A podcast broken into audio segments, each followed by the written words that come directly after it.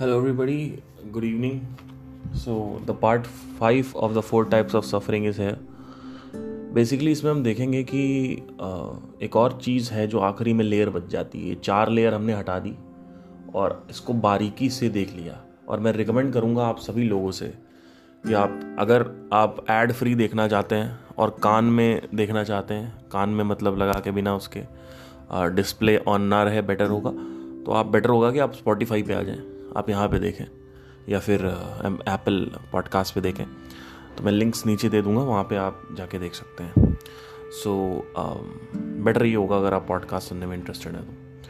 तो कई लोगों ने बोला कि भैया, ये तो आपका दोगलापन आ गया और घंटाल निकल गया आप। जैसे घड़ियाल होता है, वैसे घंटाल होता है। तो पता नहीं कहाँ से ये इमेज आ गई लोग के अंदर कि अगर कोई पैसे चार्ज करता है तो घंटाल है। ये इमेज आपके अंदर डाली गई है। और पहली चीज़ तो ये कि मैं जो पैसे है वो आपसे नहीं ले रहा हूँ। वो यूट्यूब पार्टनर प्रोग्राम है, उससे पैसे आ रहे हैं।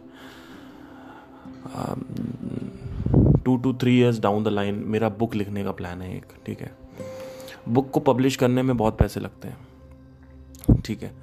तो जब वो पब्लिश होती है, उसके मार्केटिंग कॉस्ट होते हैं अमेज़ोन पे जाएगी तो वहाँ पे उसके कॉस्टिंग होती है और बहुत सारी चीज़ें होती हैं जो लिस्टिंग कर, करने से। तो two three years down the line जब मैं बुक लिखूँगा और इसको सेल करूँगा अराउंड दो ढाई सौ रुपये में, क्योंकि फ्री में मैं तो बेच नहीं सकता अभी सोचता हूँ मैं फ्री में बेचूँ तो ये तो बहुत बड़ी बेवकूफ़ी है, क्योंकि सारा पैसा मेरा ख़त्म हो जाएगा फ्री में बेचने में। क्योंकि आपको पता नहीं है कि बेचने में कितना, अगर फ्री रख दिया उसको तो मार्केटिंग का और पब्लिशिंग का कितना चार्ज आने वाला है। आपको पता नहीं है इस चीज़ का बारे में। Two three years down the line मुझे बुक्स लिखनी है, ठीक है? आज जब मेरे पास हार्डली कुछ हैंडफुल ऑफ़ व्यूज़ हैं, तब मैं मोनेटाइज करता हूँ यूट्यूब को। तो ऐसे में क्या होगा कि यहाँ से आपको ये समझने की ज़रूरत है कि ये लालच से ट्रिगर नहीं हो रहा है। अगर आप ये सोचते हो कि लालच से ट्रिगर हो रहा है ये। लालच से ट्रिगर तब होता जब पचास हज़ार सब्सक्राइबर बैठा होता मैं मैं इसको पहले ही ट्रिगर कर रहा हूँ, क्योंकि मैं मानता हूँ कि मैंने बोला था कि मैं नहीं मोनेटाइज करूँगा। ठीक है? लेकिन हम सब इंसान हैं। हम सब के डिसीजंस कभी कभी गलत होते हैं। और ये परफेक्ट इमेज जो बना के आप रखे हो मेरे लिए, वो क्या है? रही बात आपके मेरे विश्वास की तो मेरा यूट्यूब से डॉलर्स लेना कोई ऐसा नहीं है कि मैं विश्वास घात कर रहा हूँ आपके साथ। विश्वासघात तब होगा जब मैं आपको यहाँ बुलाऊँ, अपने यहाँ सेशंस कराऊँ और कहूँ कि भाई फ्री होगा और फिर आखिरी में बोल दूँ लो पचास रुपये है ना? तो ये विश्वासघात है और ये फ्रॉड है कि आपका भरोसा तब मैंने तोड़ा। इतने ब्रांड्स हैं सब पे आपका विश्वास है और सब पैसा चार्ज करते हैं। तो ये जो ट्रस्ट है ना, ये तब काम आता है जब मुझे एक्चुअली आमदनी निकालनी हो इससे। मुझे कोई आमदनी निकालने का शौक नहीं है। मैं बस जो व्यूज़ हैं, वो फालतू का जो पैसा है, वो मैं फालतू नहीं जाना रखना चाहता उसको। क्योंकि इसमें दिक्कत क्या है कि मेरे पास कोई चालीस पचास करोड़ का टर्नओवर नहीं है। ठीक है टू बी रियली ऑनेस्ट तो आपको ये भी समझने की ज़रूरत है कि मैं इस चैनल पे एनिमेटेड वीडियोस और डूडल वीडियोस, ये सब वीडियोस भी करने का सोच रहा हूँ। उसके लिए अगर मैं करना चाहता हूँ तो मुझे एक लाइबल रिसोर्स चाहिए। ठीक है? तो विश्वास की अगर बात आती है तो विश्वास आप मेरे कंटेंट पे रखिए। आपके कंटेंट को कंटेंट वैसे भी फ्री है। और अगर कई लोग ये सोचते हैं, भैया, बीच में ऐड सारे डिस्ट्रैक्शन होता है। तो ये एक बहुत बड़ी मिसअंडरस्टैंडिंग है। आपके पास जब आप नहीं ऑन रखते हो ऐड तो राइट साइड पे वीडियोस रिकमेंड होती रहती है। नीचे कमेंट्स हैं, वहाँ डिस्ट्रैक्शन होता रहता है। तो कमेंट्स या फिर किसी का कॉल आ गया ओपन नोटिफिकेशन आ गया, आप कहीं चले गए तो जिसको एक्चुअली में फोकस रखना है, वो फोकस रखेगा। ठीक है? जिसको एक्चुअली में फोकस रखना है, वो फोकस रखेगा वैसे भी। और जिसको नहीं रखना है ना फोकस चाहे ऐड चले चाहे ना चले उसका फोकस टूटेगा। और ऐड हार्डली दो तीन सेकंड का होता है पाँच सेकंड का। और मैं बड़े कंटेंट में जो ये इन बिटवीन एड्स हैं वो नहीं चलाऊँगा। वो स्पेशली चलो इसको भी मैं प्रॉमिस नहीं करता हूँ सॉरी नहीं तो मैं कुछ बोल दूँ फिर मैं बांधूँ एनी वे एनी anyway, मैं ये कहना चाहता हूँ कि जो ऐड है वो बेसिकली नहीं ये है। तो अब इसके बाद भी आपको लगता है कि नहीं नहीं आपको नहीं करना चाहिए। तो ये देखिए मेरा डिसीज़न है। जब मेरी नीड्स हैं मेरे को लगता है कि मेरे घर में आ, मैं इससे आ, दे दूँगा जैसे लास्ट टाइम मैंने बताया था लास्ट टाइम पिताजी के लिए। तो ठीक है अगर है तो आपको लगता है तो आपकी श्रद्धा है आ, कि आपको ऐसे ही लोगों पर विश्वास करना है जो शायद पैसे नहीं लेते हैं। और उसके बाद फिर जो लोग पैसे नहीं लेते हैं, जिनकी देवता वाली इमेज बनी हुई है, उनको भी लोग नहीं बख्शते। ठीक है? और मैं नहीं चाहता हूँ कि मेरी देवता वाली इमेज बने, क्योंकि मेरे को मेरी इमेज से कोई फ़र्क नहीं पड़ता है। मेरे को मेरी इमेज से तब फ़र्क पड़ता है जब मैं ब्रांड बना रहा हूँ। ध्यान दीजिएगा। अगर मैं ब्रांड बनाता तो इमेज बन, ये तो तो इमेज से फ़र्क पड़ता। मेरा कोई ब्रांड नहीं है। मैं चाहता हूँ कि मेरे कंटेंट से लोगों का हेल्प हो वैल्यू मिले लोगों को बेटर इंसाइट्स मिले लाइफ को लेके। दैट्स इट और उसमें मोनिटाइजेशन का बीच में आना मुझे नहीं लगता कोई भी लॉजिकल रीजनेबल तर्क बनता है कि आप पैसे नहीं उठा रहे हो यूट्यूब से। ठीक है? तो और ये मैं तीन हज़ार सब्सक्राइबर पे कर रहा हूँ। इसीलिए मैं अभी कर रहा हूँ, क्योंकि मुझे ये पता था कि मुझे डिसीज़न अगर लेना है तो अभी लेना बाद में नहीं। जब मेरे सौ डेढ़ सौ व्यूज़ आ रहे हैं सात आठ सौ हज़ार पंद्रह सौ व्यूज़ आ रहे हैं तब मुझे लेना है। अभी नहीं लेना आ, आगे चल के नहीं लेना है। ठीक है? जो आगे चल के फिर वो ट्रिगर हो जाएगा उससे। तो वो एक अलग एक सेंसेशन आएगी लोगों को। राइट सो मेरे हिसाब से ये तब करना चाहिए जब आपके पास बहुत रिसोर्सेज और मनी हो। और इन फ्यूचर मैं हो सकता है इसको डिमोनेटाइज भी कर दूँ। ठीक है? तो आई थिंक ये मेरा डिसीज़न है और आपको रिस्पेक्ट करनी चाहिए मेरे डिसीज़न की कि मैं कब कर रहा हूँ। अगर मेरे ये मेरा चैनल है, अगर मुझे नीड पड़ती है तो मैं कर रहा हूँ। मुझे लग रहा है कि इतना पैसा जा रहा है तो क्यों फालतू वेस्ट करना? पैसा, है ना? देखो, पैसे की ना वैल्यू आपको पता नहीं है। पैसा बहुत ज़रूरी है सर ये सब जो बातें हैं ना आत्मज्ञान और ये सब दुनिया की बातें, ये सब कब, तब काम आती हैं जब आप रेंट फ्री हो। आप ई एम फ्री हो। आपके पास कंफर्टेबल एक लाइफ हो। आप पैदल जा रहे हो मेट्रो स्टेशन तक, धूप में चल के। It's not a good thing ना? आप आप कंफर्टेबल लाइफ आपकी होनी चाहिए पहले। तभी तो होगा ना। मैं ये नहीं कह रहा करूँगा मेरी कंफर्टेबल है। मैं बस ये कह रहा हूँ कि जब पैसा आपकी रिस्पेक्ट कर रहा है तो आप भी पैसे की रिस्पेक्ट करिए। ये बहुत ज़रूरी है समझना। पैसा बहुत ज़रूरी है लाइफ में। पैसे जहाँ से आपको मिल रहा है, आपकी मेहनत का आपको छोड़ना नहीं चाहिए। क्योंकि पैसा छोड़ने से कोई इमेज बनती नहीं है। उस इमेज का करोगे क्या? जो इमेज बनेगी कि ये तो पैसे नहीं लेते। उसका क्या करोगे आप? जिसको एक्चुअली में कंटेंट फॉलो करना है, वो मोनिटाइज चैनल से भी करेगा, जिसको नहीं करना डिमोनिटाइज से भी करेगा। ठीक है? और मुझे इंडिया का सेकंड नॉन प्रॉफिट चैनल नहीं बनना है। ये भी मेरे अंदर है। क्योंकि मैं नहीं चाहता कि मुझे कुछ भी कनेक्ट करे किसी से भी। ठीक है?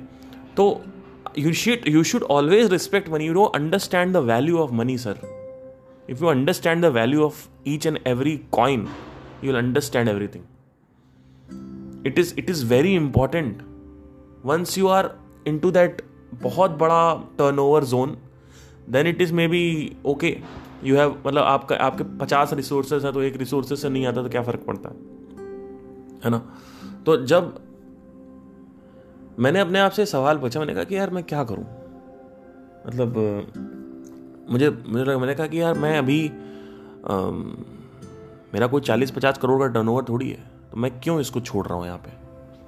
इतना ये जो पैसा है यहाँ पे इसको छोड़ने की ज़रूरत नहीं है ना? ठीक है? तो बाकी आप लोग इसका चिंता मत करें, आपके जो क्वेश्चन है, उसका आंसर हमेशा मैं करता रहूँगा। ये मत सोचिए कि मैं बिल्कुल ही मतलब जो रूरल इंडिया के मेरे भाई बहन हैं, उनको छोड़ रहा हूँ। रूरल इंडिया के भाई बहन को बस ये थोड़ी सी तकलीफ़ है कि बस थोड़ा सा ऐड आएगा। दैट्स अ पाँच सेकेंड का। आई तो आई डोंट थिंक सो कि उसमें आपको प्रॉब्लम होनी चाहिए। अगर आपको प्रॉब्लम है तो आपके अंदर प्रॉब्लम है। ठीक है? और उसके अलावा जो मेरे रूरल इंडिया के भाई बहन हैं उनको कोई टेंशन नहीं करने की कोई ज़रूरत नहीं है। कुछ भी परेशान होने की ज़रूरत नहीं है। पॉडकास्ट मेरे साथ करेंगे तो वो फ्री होगा ठीक है? तो आई थिंक मैंने बहुत समझा लिया आप और then now will take it any anyway इसके बाद भी बोलने वाले बोलेंगे। uh, बहुत बोलेंगे मुझे पता है क्योंकि उनको तो मौका चाहिए बोलने का। तो ठीक है?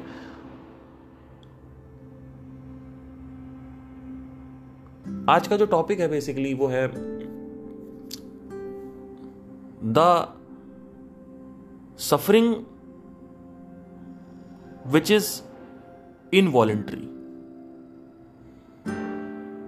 जो इनवॉलेंट्री सफरिंग है, इसका मतलब क्या है? जब आप सारी चीज़ें सही कर लेते हो, एक एक लेयर आपने थॉट के लेवल पे जो डिज़ायर है, उसके लेवल पे जो सफरिंग थी, वो ख़त्म कर दी। एग्जिस्टेंशियल लेवल की जो सफरिंग है वो ख़त्म कर दी। आपने अकेलेपन की लेवल सफरिंग खत्म कर दी आपने जो डी है उसके लेवल की जो सफरिंग है और मेलाटोनिन की जो सफरिंग है वो ख़त्म कर दी। पीनियल ग्लैंड से जो सिक्रीशंस होते हैं वो आपके निकल रहे हैं प्रॉपरली ठीक है? बढ़िया हो रहा है काम। आ, उसके बाद फिर फ़िज़िकल सफरिंग है यानी स्टिफनेस है बॉडी में। मेन मेन मेनली स्टिफनेस से कनेक्टेड है ये। वो आपने ख़त्म कर दी। आप फ्लेक्सिबल हो, आसन कर रहे हो, ये, वो, या आप जिम जा रहे हो, अभी बाद में आसन करोगे, जो भी है, आपने वो ख़त्म कर दिया। इसके बाद भी एक ऐसी स्टेट बचती है, जो स्टेट इनवॉलेंट्री है कंट्रोल नहीं कर सकता। क्या है वो? अब समंदर के नीचे सब कुछ स्थिर है, जहाँ पे रोशनी नहीं जा रही है। समंदर है, जो सी लेवल है, उसके नीचे सब कुछ स्थिर है, जहाँ पे रोशनी नहीं जा रही। समंदर के ऊपर, अभी तक समंदर के नीचे सब कुछ हिल डुल रहा था, लेकिन समंदर के नीचे सब कुछ स्थिर है। जैसे एक समंदर में होता है, एक तूफ़ान आया है। ऊपर ऊपर से तूफ़ान चलता रहेगा। ऊपर ऊपर से जो तूफ़ान है वो चलता रहेगा। इसका एग्ज़ाम्पल ये है कि जैसे for example on a particular day I have been ऊपर ऊपर से अच्छा नहीं लग रहा है, पर वो डीप में नहीं है। डीप में नहीं किसी ने कुछ बोल दिया तो वो ऊपर ऊपर से है। लड़की छोड़ के गई तो ऊपर ऊपर से। ठीक है तो ऊपर ऊपर से लगता रहेगा। किसी की डेथ हुई तो ये ऊपर ऊपर से नीचे नीचे से, थोड़ा सा नीचे से। लेकिन कोई भी चीज़ डीप सबकॉन्शियस में पेनिट्रेट नहीं हो पाएगी। जैसे डीप ओशियन में पेनिट्रेट नहीं हो पाती। ऊपर ऊपर से अप एंड डाउन चलते रहते हैं। ऊपर ऊपर से जो क्रोध भाव है, वो भी रहता है, मधुर भाव है, वो भी रहता है, पर नीचे कुछ नहीं रहता। और ऊपर नीचे का समझ लो कि आपको बस वो हल्की हल्की सफरिंग हो रही हल्की हल्की लाइट लाइट सी ऊपर ऊपर से। और आज बहुत अच्छा लग रहा है, कल को बहुत खराब लग रहा है। लेकिन जब कोई चीज़ आपके मूड को बुरी तरीके से ग्रहस्थ कर लेती है तो समझ लो कि वो डीप सफरिंग ऊपर ऊपर से आपका मूड थोड़ा बहुत थोड़ा बहुत थोड़ा बहुत हल्का सा ऊपर नीचे होता रहेगा। ठीक है? किसी ने कुछ बोल दिया, बाइक पे आप जा रहे हो तो धूप बहुत तेज है। सामने से उल्टा सीधा कोई चला रहा है तो आपको गुस्सा आ रहा है। वो ऊपर ऊपर से। ठीक है? तो ऊपर ऊपर से आपको चीज़ें लगती रहेंगी। गुस्सा आया, आपने बोल दिया कि क्या चला रहा है ऐसे और साइड कर थोड़ा सा, है ना? तो धूप पैंतालीस है, सबको गुस्सा आ रहा है, ट्रैफ़िक इतना है, पोल्यूशन इतना है, आप आप रोड पे निकल रहे हो। और दिक्कत हो रही है। तो ऊपर ऊपर से सफरिंग होती रहती है। ठीक है? नीचे नीचे से जो सफरिंग है, वो वो नहीं होगी। मतलब एकदम डीप में जाके नहीं होगा कि जैसे बचपन में क्या था कि मुझे एक बार मैं ऐसे, मैं आई थिंक सेवेंथ क्लास में था। तो कानपुर में बड़े लोफर टाइप के लोग होते हैं। इन द सेंस मतलब वहाँ पे बदतमीज़ी बहुत होती है।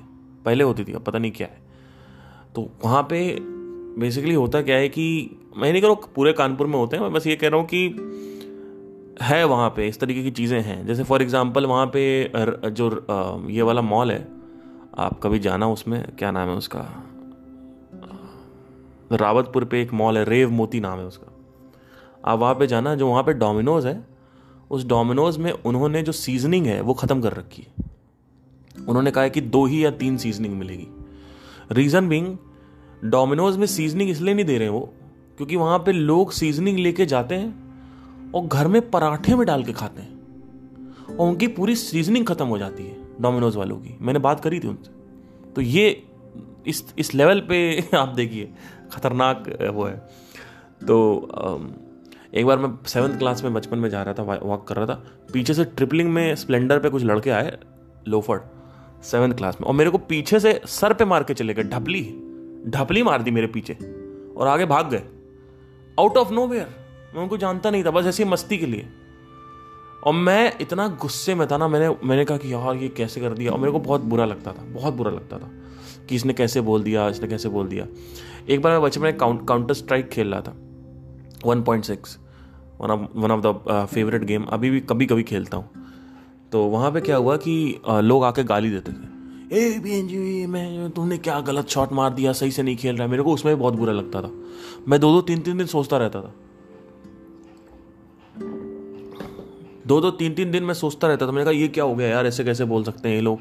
इसने ऐसे कैसे बोल दिया, वैसे कैसे बोल दिया? तो एक बार और भी ऐसा हुआ था। एक बार मैं ऐसे ही किसी वेबसाइट पे था। वहाँ पे you know I was watching you know pornography बहुत पहले की बात है। तो वहाँ पे क्या एक लड़की ऑनलाइन थी तो टेक्स्ट चल रहे थे। सब टेक्स्ट कर रहे थे उस लड़की को ऑनलाइन है ना तो मैं भी टेक्स्ट कर रहा था। तो एक लड़का मेरे को टेक्स्ट करने लगा भाग में जो ये उस तरीके से बोलने लगा। तो मैंने कहा कि यार मतलब ही वॉज़ फ्रॉम जापान और मतलब आउटसाइड आउट कंट्री ही वॉज़ अ फॉरनर और समथिंग लाइक दैट तो ही टोल्ड मी कि इंडिया में तो रैट्स होते हैं। चूहों का देश है और इतने चूहे होते हैं कि पूरा घर चूहा खा जाता है। तो मैंने उसको बोला कि, मैंने कहा कि इसीलिए हम लोग की थर्ड लार्जेस्ट आर्मी है। तो उसने बोला कि तुम्हारे पास कोई काम ही नहीं है। तुम लोग सिर्फ़ संभोग करते रहते हो। मैंने कहा, जिस पॉन्ड की तुम बात कर रहे हो ना, वो तुम्हारे कंट्री से ओरिजिन हो रही है। तो तुम्हारे यहाँ सबसे ज़्यादा बनती है। तो बात मत करो। तो इस तरीके के हम लोग की लड़ाइयाँ होती थी। तो मतलब मेरे को बहुत बुरा लगता था कि मेरे कंट्री को वो बोल रहा है, ऐसा लग रहा था। मैं काफ़ी मतलब काफ़ी बुरा बुरा मान गया था उस दिन। और मेरे को चार पाँच दिन तक काफ़ी तक हैंग रहा कि यार ये साला कैसे इसने बोल दिया, ये कैसे। तो कोई भी कुछ भी बोल के चला जाता था, मेरे को बहुत बहुत बहुत ख़राब लगता था। मेरी बचपन में इतनी लड़ाइयाँ हुई नाइन्थ क्लास में टेंथ क्लास में। टेंथ और इलेवेंथ और ट्वेल्थ मैंने मैंने तीनों प्राइवेट किए। आपको मैं बताना चाहता हूँ, जब मैं टेंथ क्लास में था तो मैं यूपी बोर्ड में था। यूपी बोर्ड में टेंथ क्लास में था, मैंने कुछ पढ़ा नहीं था। क्योंकि मेरे को शुरू से क्लियर था कि मुझे म्यूज़िक करना है। तो शुरू से मेरे को क्लियर नहीं क्लियर था। मतलब मैंने, मेरे को करना ही वही था। तो मुझे ये था कि मैं करूँगा ही नहीं। तो नाइन्थ मेरा नाइन्थ के बाद मैंने टेंथ एक साल ड्रॉप कर दिया। उसके अगले साल फिर मैंने टेंथ पकड़ा। तो ऑलरेडी मेरा फिफ्थ क्लास मम्मी ने रिपीट करवा दिया था। क्योंकि मैं वहाँ पे सेंट पैट्रिक्स कॉन्वेंट में पढ़ता था, कानपुर में। फिर मैं डॉक्टर वीरेंद्र स्वरूप में आया अवधपुरी वाले ब्रांच में, कानपुर में। और उन्होंने बोला, इसके फिफ्टी फाइव परसेंट है फिफ्थ क्लास में तो इसको फिफ्थ रिपीट कराना पड़ेगा आपको। तो मेरी मदर ने बोला, ठीक है, वीरेंद्र स्वरूप में जा रहा है तो रिपीट हो गया। तो वहाँ पर एक साल वेस्ट हो गया। फिर टेंथ में मेरा एक साल वेस्ट हो गया, मैंने छोड़ दिया था। मैंने कहा, करना ही नहीं है। अकल नहीं थी क्योंकि तो करना ही नहीं, फिर उसके खिलाफ मैंने किया। तो 2010 में मैंने शायद हाई स्कूल दिया था अपना। तो जब मैंने वो दिया तो मैं गया। मैंने कुछ नहीं पढ़ा था। And it was private and UP board से मैंने पढ़ा हुआ है। तो मैं बैठा हुआ था और मैंने वहाँ पर समझ नहीं आ रहा मैं क्या लिखूँ। तो मैंने क्वेश्चन आया उसमें। मैंने लिखा कि वॉट इज़ फोटोसिंथेसिस और समथिंग लाइक दैट तो मैंने लिखा, अभी मुझमें कहीं बाकी थोड़ी सी ये ज़िंदगी कुछ ऐसी लगन इस लम्हे में है, ये लम्हा कहाँ था मेरा? अभी मुझमें कहीं बाकी थोड़ी सी ज़िंदगी। पूरा छाप दिया गाना मैंने। जब मैंने वो गाना लिखा और यही मैंने सारे पेपर्स में किया, मैं घर आया, मैंने कहा, यार, आज का पेपर थोड़ा सही हुआ है। लिखने में मज़ा आया। ठीक है? तो तो रिज़ल्ट का वेट हुआ। रिज़ल्ट मेरा आया 55 परसेंट हाई स्कूल में। आप कहोगे, ये क्या हो गया? और मैथ्स में क्योंकि मैं लिख नहीं सकता था कुछ तो उन्होंने मेरे को थर्टी टू नंबर दे दिए। तो थर्टी टू फिर ग्रेड नंबर मिला मुझे थर्टी थ्री एक नंबर तो थर्टी थ्री एग्जैक्ट मेरे नंबर थे मैथ्स में। यही सिलसिला ट्वेल्थ में चला। ट्वेल्थ आया। और टेंथ क्लास में जब मैंने एग्ज़ाम दिया था, मेरी मम्मी ने मुझे मोबाइल गिफ्ट किया था। उनको क्या पता था कि बच्चे ने गाने लिखे हैं। लेकिन मैं पास हो गया और अल्टीमेटली वहाँ से एक चीज़ ये सीखने को मिली कि लोग सिर्फ़ रिज़ल्ट देखते हैं, लोग प्रोसेस नहीं देखते। लोग को ये नहीं सुनना है कि आप क्या क्या क्या कर रहे हो। आप लोग रिज़ल्ट देखते हैं। People watch result people care about result ठीक है? आप आप पैसे कमा रहे हो, आप अपने बाप के पैसे से कमा रहे हो या फिर आप खुद से कमा रहे हो, उससे कोई फ़र्क नहीं पड़ता इस सोसाइटी को। ठीक है, पैसे कमा रहे हो बस आप। आप दो नंबर के पैसे से रेंज रोवर लेके आए हो या एक नंबर के आपके पास रेंज रोवर है, ये देखते हैं लोग। बहरहाल यही हुआ, फिर मैं इलेवेंथ में आया। इलेवेंथ में आते आते ऑलमोस्ट काफ़ी मतलब वहाँ पे भी मैं मज़े किए मैंने। घर में रहता था मैं इंडियन क्लासिकल सीखता था। मेरे सर आते थे दो घंटे, मेरे को शिक्षा शिक्षा मिलती थी इंडियन क्लासिकल की। फिर मेरा रियाज चल रहा था कंटिन्यूसली मतलब फोर्टीन की उम्र में मैंने इंडियन क्लासिकल सीखना स्टार्ट कर दिया था। तो मैं सोलह सत्रह साल का था जब ट्वेल्थ शायद मैंने दिया था। तो नहीं अट्ठारह का था। हाँ अट्ठारह में दिया मैंने ट्वेल्थ पूरे दिन मस्ती करता था मैं, पूरे दिन। तो हम लोग रेंट पे रहते थे पहले। अभी तो घर हमारा खुद का हो गया कानपुर में।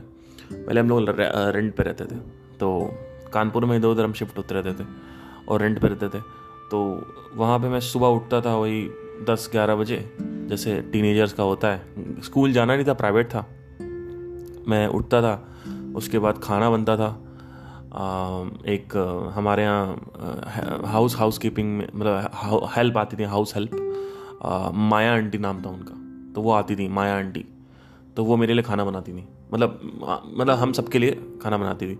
तो मेरी मदर जो है वो शुरू से she she is a doctor she has a clinic and all that so she always go she always use to go early in the morning around eight nine ten और uh, घर खाली रहता था। तो फादर भी फा, father का भी है तो वो भी अपना योगा वोगा सिखाने चले गए। तो उसके बाद क्या होता था कि मैं उठता था अपना माया आंटी वगैरह आई हुई हैं खाना वाना चाय वगैरह पिया चाय पूड़ी खाते थे हम लोग। नमक चाय पूड़ी। भाई साहब जो उस वो, वो उससे ऊपर कोई ब्रेकफास्ट नहीं है।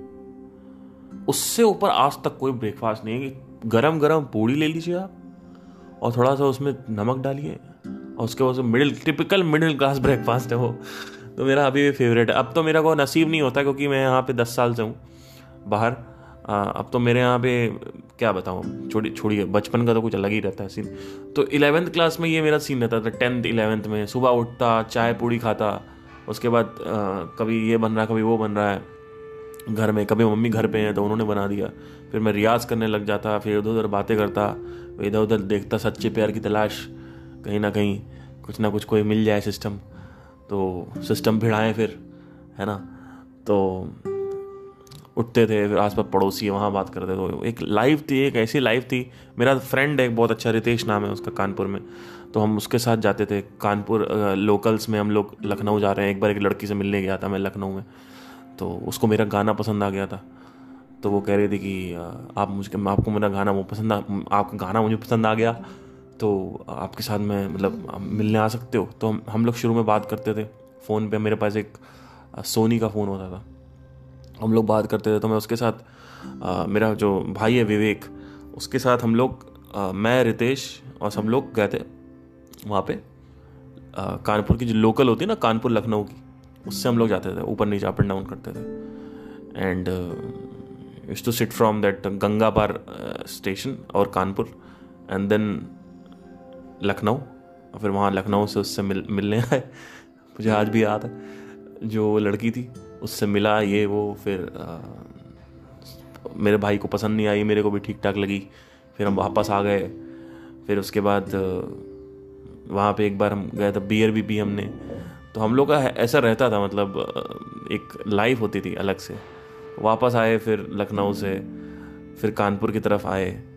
और मतलब इस तरीके से लाइफ चलती थी। कुछ भी चल रहा है। कभी बाल मुड़वा लिए लगता है आज बाल ज़्यादा बड़े हो गए, थोड़े से बाल घने करने हैं तो बाल बाल मुड़वा लिए बैठे हुए हैं। गए भाई अस्तूरा लगा दो। फिर दाढ़ी नहीं आती थी तो दाढ़ी में अस्तूरा लगा लगा के दाढ़ी निकालनी थी कि भाई दाढ़ी निकालनी है। है ना? दाढ़ी चाहिए। वो एक लुक चाहिए। तो अलग ही लाइफ थी मतलब वो एक जो लाइफ थी ना, जो, वो पेरेंटल जो सपोर्ट होता है ना, और उस वक्त जब लाइफ होती, उसमें कोई टेंशन नहीं होती।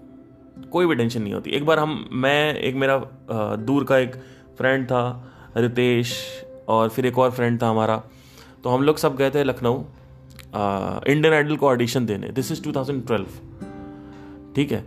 तो मैं कुछ शायद इमेजेस फ्लैश कर दूँगा यहाँ पे उसके कुछ इमेजेस हैं वो दिखाऊँगा। सो so, तो हम लोग गए थे।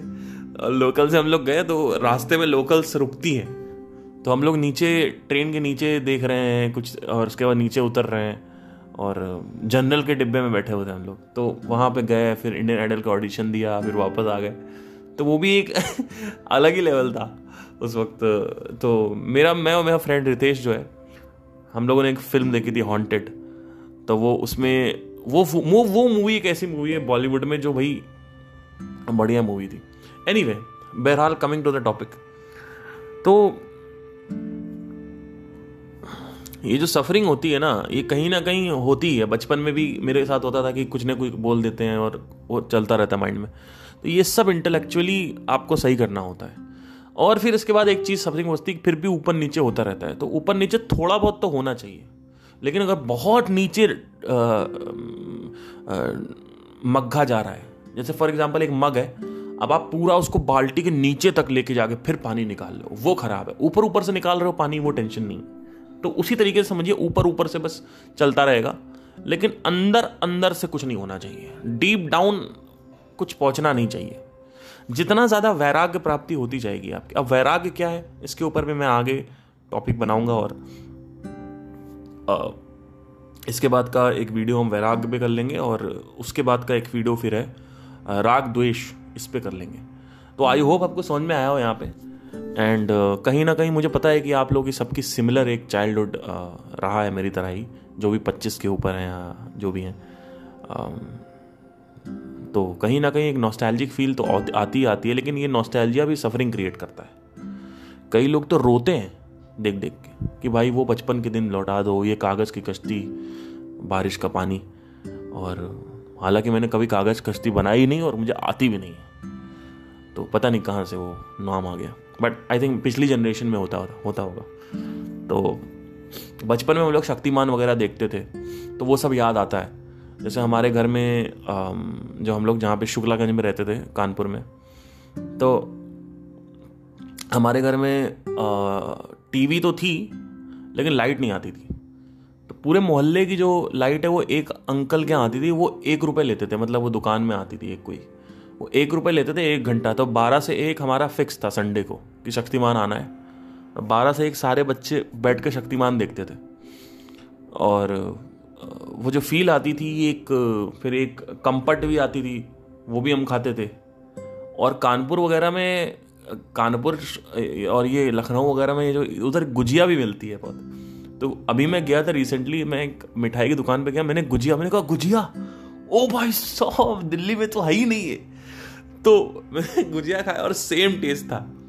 तो कहीं ना कहीं वो एक नॉस्टैल्जिक फीलिंग आती है और क्रिएट होती है। उसकी वजह से फिर दिक्कतें होती हैं। आर आर्यमान आता था। फिर पता नहीं क्या क्या जूनियर जी आर्यमान शाका लाका बुम बुम, सोनपरी और पता नहीं क्या क्या, फिर कार्टून्स में दमास्क आना बंद हो गया और बाकी ये Tom and Jerry and all that वो तो नॉर्मली थे। निक एंड फ्यूरी पे आता था। है ना? तो मज़ा आता था देखने में। एक एक यू नो एक एक सुकून था। फ्लिंट स्टोन्स आता था। वो भी मुझे बहुत अच्छे से याद है। फ्लिंट स्टोन जेटसन्स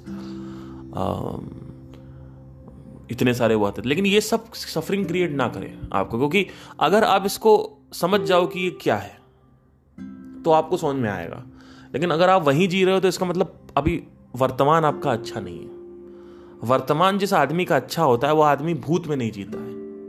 जिस आदमी के वर्तमान में कोई रस नहीं है, वर्तमान में कोई स्वाद नहीं है, कोई टेस्ट नहीं है, मधुर भाव नहीं है, क्रोध भाव है तो वो आदमी मधुर भाव फिर याद करता है।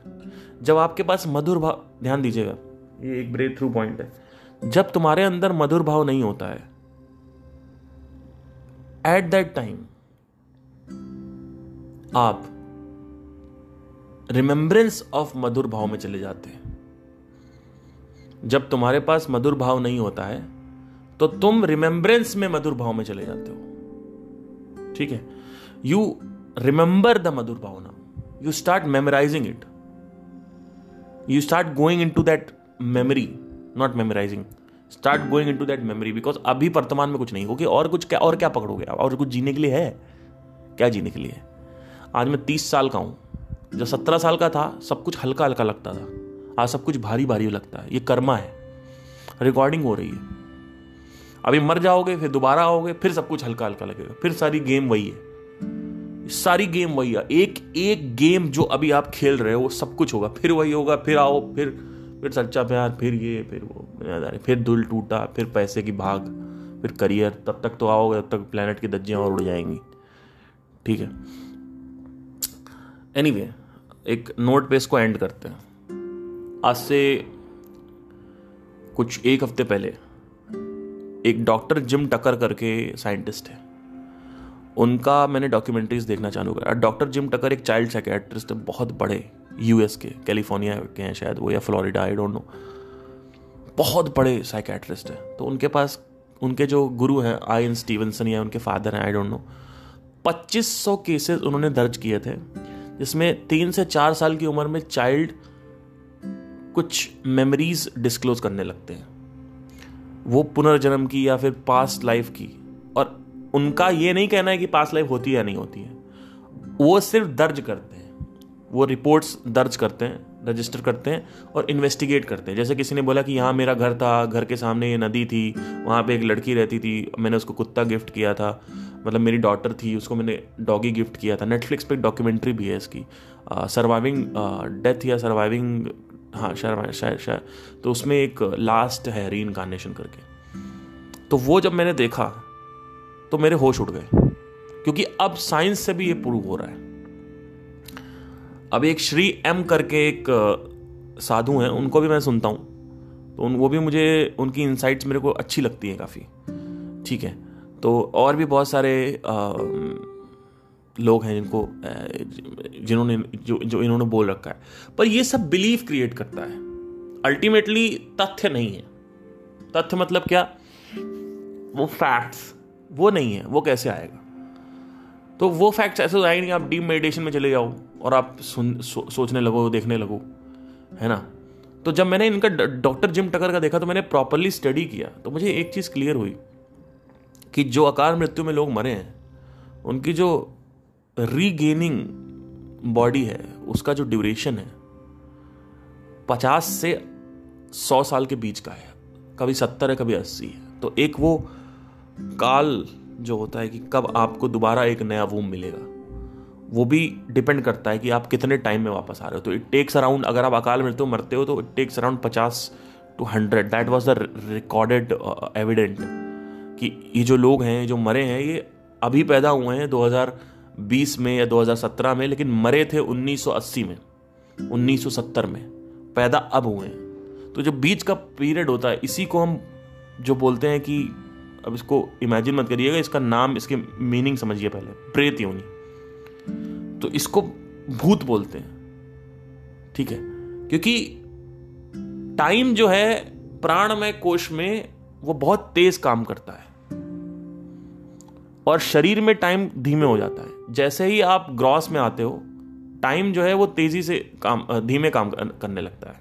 मतलब धीरे धीरे चलता है, लेकिन जैसे सटल की तरफ़ जाओगे टाइम तेज़ी से चलेगा। जैसे लाइट है। लाइट इतनी सटल है कि उसमें टाइम है ही नहीं। है ना? तो अगर आप उसकी स्पीड से जाओगे तो टाइम रुक जाता है। या टाइम आगे पीछे जाने लगता है। टाइम डायलेट होता है। और टाइम डायलेशन होता ही होता है depending on the element molecules और the electrons involve right so that is the main thing which you to understand and समय में सम आता है। ध्यान दीजिएगा। समय में सम आता है। और सम का मतलब होता है वो जो नहीं है। तो सम जो होता है वो होता है शून्य, यानी स्टार्टिंग पॉइंट ठीक है? तो सम का मतलब होता है कि वो जो नहीं है तो जब कुछ है ही नहीं तो चल कैसे रहा है? इसीलिए इसको आ, माया कहा जाता है। वो जो नहीं है जैसे मिराज एक क्रिएट होता है माया। माया का मतलब क्या होता है समझने की कोशिश करिए। व्हाट इज़ माया? आपको लग रहा है कि लड़की में खुशी है ये माया है। वो जो लग रहा है ना आपको ये माया है। आपको लग रहा है कि ये मिल जाएगा इसमें खुशी है ये माया है। इसको माया बोलते हैं। माया मतलब होता है इल्यूजन एक सांप है, वो टंगा हुआ है डाली पे। लेकिन अगर ध्यान से देखो तो वो एक रस्सी है पर लग सांप रहा है, भास रहा है सांप। तो वो है माया। एक्चुअली में वो रस्सी है, लेकिन सांप नहीं ठीक है तो इसको ऐसे समझने की आप कोशिश करिए। तो माया जो होता है बेसिकली जो बोलते हैं ना, मोह माया।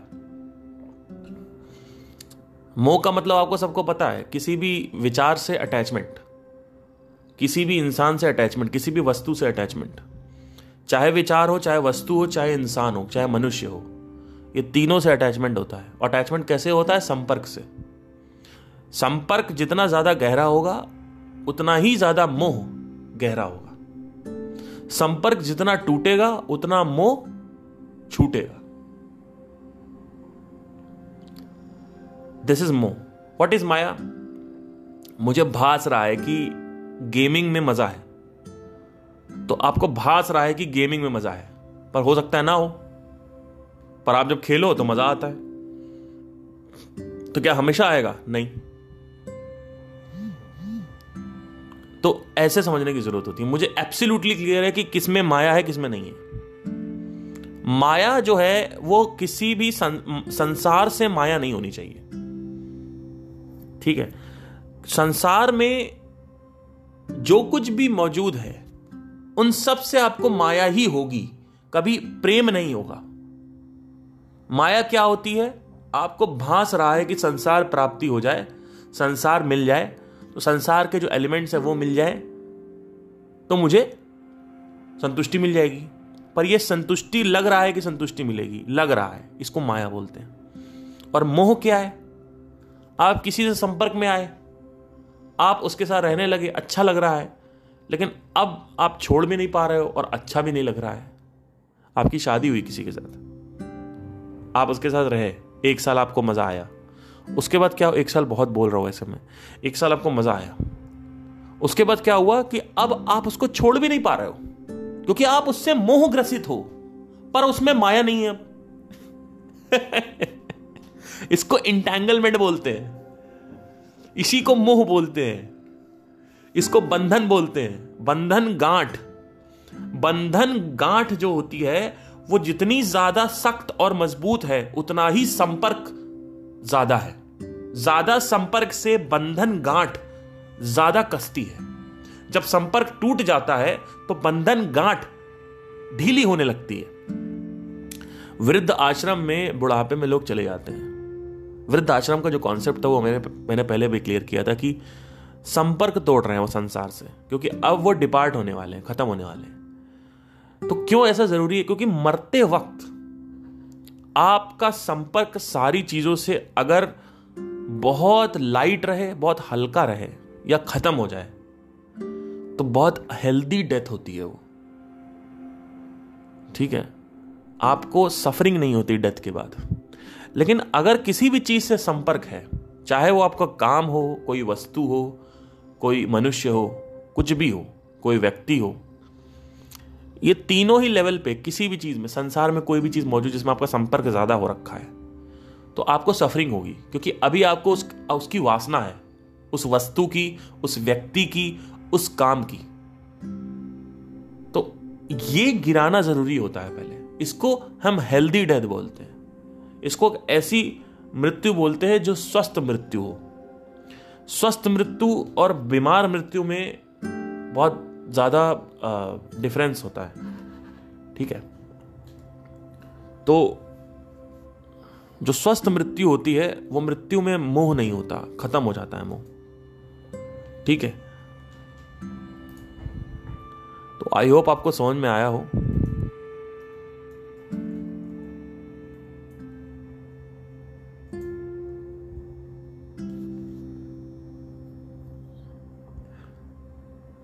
मिलते हैं नेक्स्ट टाइम एक और वीडियो के साथ एंड मैं ट्राई करूँगा कब मैं वीडियो में भी आऊँ। Thank you take care